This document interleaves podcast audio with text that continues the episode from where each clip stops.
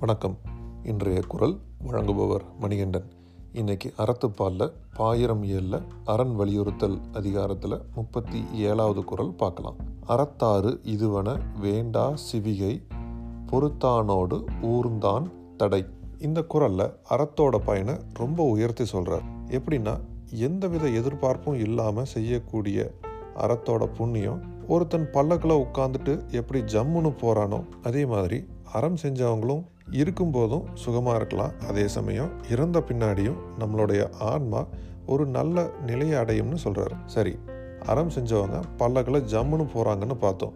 அப்போது யார் இந்த பல்லக்கை தூக்கிட்டு போகிறாங்க அறம் செய்யாதவங்க தாங்க.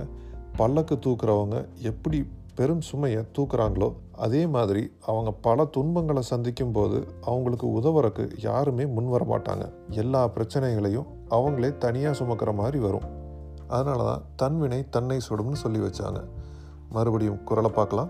அறத்தாறு இதுவன வேண்டா சிவிகை பொறுத்தானோடு ஊர்ந்தான் இடை. நன்றி.